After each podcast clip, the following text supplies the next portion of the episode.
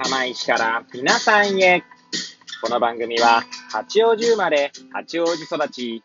震災の前の年から釜石で働くポンコツの頭の中をゆるりと紹介していく、そんな番組です。はい、皆さんいかがお過ごしでしょうか？変な髪型をしたポンコツ薬剤師こと町田和俊でございます。というわけでですね、今日も気軽にゆるりとおしゃべりしていきたいと思います。さてさて、今日は何の話をしようかなーって感じなんですけれども、収録日時はですね、令和3年10月8日金曜日、時刻は9時を回ったところでございます。いつものようにですね、この時間帯は出勤中の車の中で AirPods をつけて運転しながらお届けしております。はい。で、えー、何の話をしようか問題ですけれども、そうですね、えー、ちょうどですね、まあ、放送を、まあ、この収録をね、するちょっと前ですかね、ちょっと前でも2、3日前かな。はい。ノーベル物理学賞をですね、真鍋淑郎さんが受賞されました。はい。で、まあ、この方の、ま会見とかね、まあ、見て思うことをですね、えー、ちょっとつらつらと語ってまいり、まし、見ようかと思いますので、はい、カミカミですね。はい。えー、もしよかったら最後までお聞きいただければ幸いでございます。はい。で、まあね、あのこれだけ、これだけというか、あの、テレビでも報道されてますし、SNS 上でもですね、いろんな、まあ、意見があるので、まあ、私の意見なんていうのはですね、別に対して オリジナルのものではないと自覚していますが、ただ自分のね、言語化のために、えー、ちょっと語ってみようかなと思います。はい。えー、まあ私はその会見ですね、その受賞した際の、確か大学でのえ真鍋淑郎さんが所属している大学での会見の、しかもまあダイジェストっていうか、まあ、切り取られた部分しか見ていないので、えなんとも、ね、実際どういう文脈でどんなことを言ったかっていうのまではわかりませんが、その報道を見てですね、まあ、やはり一番思ったというか、一番ま感銘を受けたというか、ことはですね、まあ、やはりエンジョイっていう単語をですね、言っていたことですね。まあ、まあ、私、英語に別にそんなにね、えー、詳しいわけではないですけど、まあ、おそらく楽しむみたいな、そういった日本語訳になるんだと思いますが、その好奇心の赴くままにですね、自分の、えー、欲求に従って、まあ、楽しんでいたっていうのが、まあ、おそらく、その、なんだ、真鍋さんの、まあ、大元というか、源流としてあるんだと思うんですよね。はい。で、それができる環境にいたというのが大きかったんだろうと。で、えー、まあ、昨日だったかな昨日結構その話題に上がっていたのが、そのインタビューの中でですね、なんか日本には帰りたくないんですかみたいな質問があって、それに対してですね、えー、真鍋さんは、日本はですね、他人を気にしすぎる文化だから、えー、まあ、その、調和をね、大切にする文化なので、あまり、えー、入りたくないみたいなこと言ってましたね。で、えー、まあアメリカではですね、他人を全く気にしないわけじゃないけれども、まあ自分というものに向き合ってですね、まあた、えー、それこそ自分の欲求に正直に生きれるっていうことなんだと思います。まあ、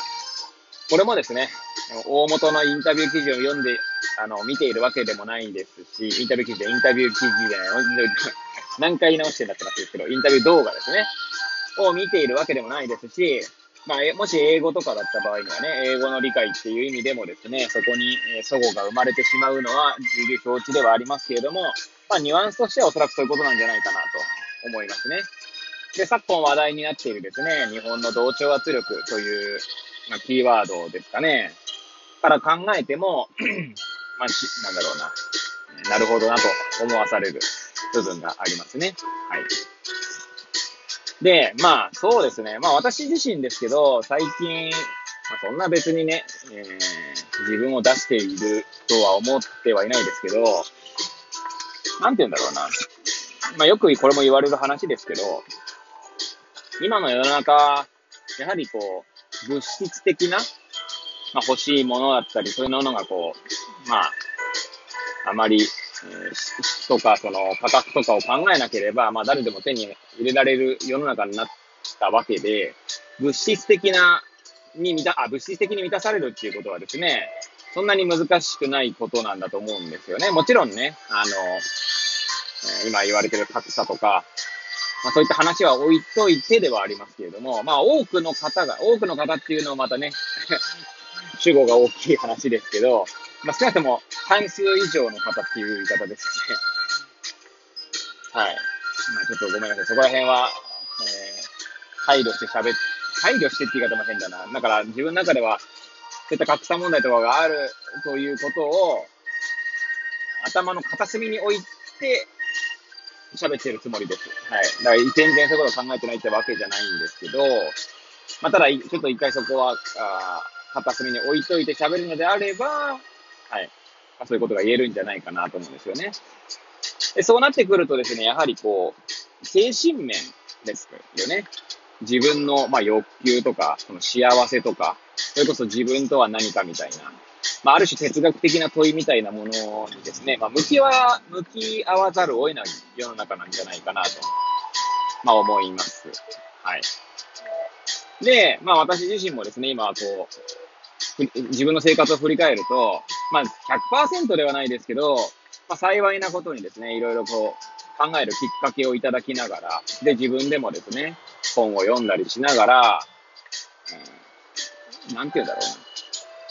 今こうして、まあ以前もね、これもね、ラジオトークでも語りましたけど、まあまず、生活という意味ではね、まず普通、普通にっていうか、まあ、食べる、寝る、えー、子供もいるみたいな、こう、えー、妻もいるみたいな形でですね、まあ満たされた中で、で、まあ夜10時以降ですかね、まあ自分で本を読んだりとか、まあ好きな時間もあってですね、で、まあそう、新しい知識というか、本をね、開くとですね、本当に知らないことだらけなんですね。で、それを知るっていう、まあ、喜びというか、そこに、まあ、楽しみを感じているので、なんて幸せなんだろうなと思うわけですね。はい。まあ、以前にも言ったかもしれないですけど、ももし時代が変われば、まあ、それこそ700年前、800年前とか、まあ、中世ヨーロッパみたいな時代だったりすると、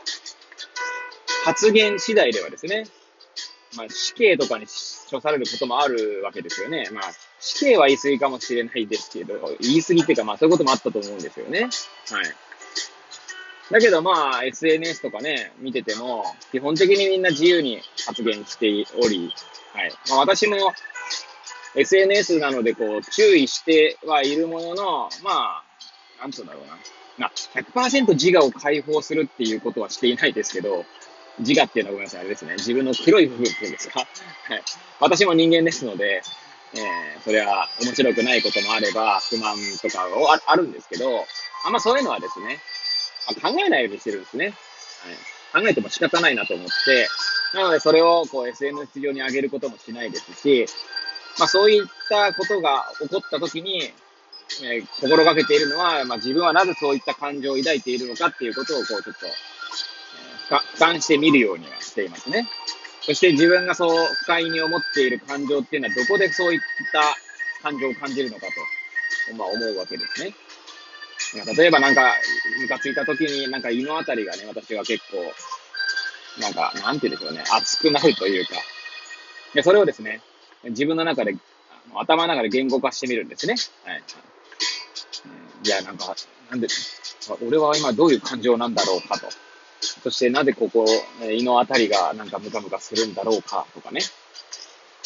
で、そうするとですね、まあ、そまあ、比較的、まあ、その、ことの大小にもよりますが、まあ、収まってくるなという印象がありますね。はい。で話があっちゃこっちゃいきましたけど、まあ、自分と向き合う時間を、まあ、いかに設けるか。そして、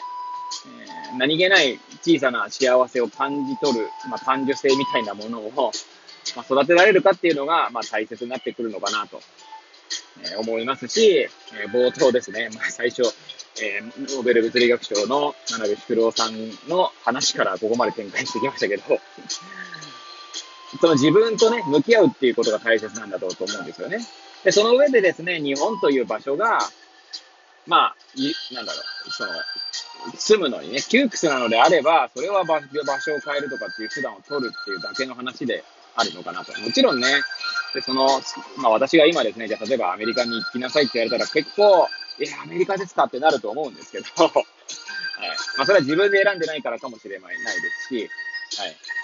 まあ、自分自身でそういった答えを出したのであれば、それは自分の、まあ、欲求に沿ってですね、まあ、もちろんね、家族も私の場合はいるので、家族と話し合いながらなりますけれども、はい。まあそうしてですね、えー、まあそういったことをですね、真鍋淑郎さんの、ノーベル、ノーベル物理学賞受賞の記事やらを読んでですね、思いましたね。まああとですね、30秒ぐらいなんですけど、あの方90歳なんですね。ほんと90歳とは思えないほどエネルギッシュだなと、まあ、会見を見てても思うわけなんですけど、やはりですね、ヨガをしたりとかですね、まあ、水泳したりとか、ウォーキングしたりとかっていう、まあ、体を動かすっていうことをですね、まあ、やっているようなんですね。それは私自身がですね、の、で、振り返って思うこととしては、まあ、筋トレとかをですね、するとですね、やっぱりなんかこう、別に若くいたいわけじゃないんですけど、まあ、筋トレするとですね、なんかこう、頭も冴えるような気がしますよね。もちろんそれと、ノーベル物理学賞の方とですね、ポンコツ薬剤師で比較してどうすんだって話なんですけども、やはり運動は大切なんだなと、まあ、思った次第でございます。えー、ぐだぐだと語ってまいりましたが、最後までお聴きいただき、誠にありがとうございます。これを聞いていただいた皆さんが、より良い一日を過ごせますようにとお祈りさせていただいて、今日の放送を終了したいと思います。それではまた明日皆さんお会いいたしましょう。さようなら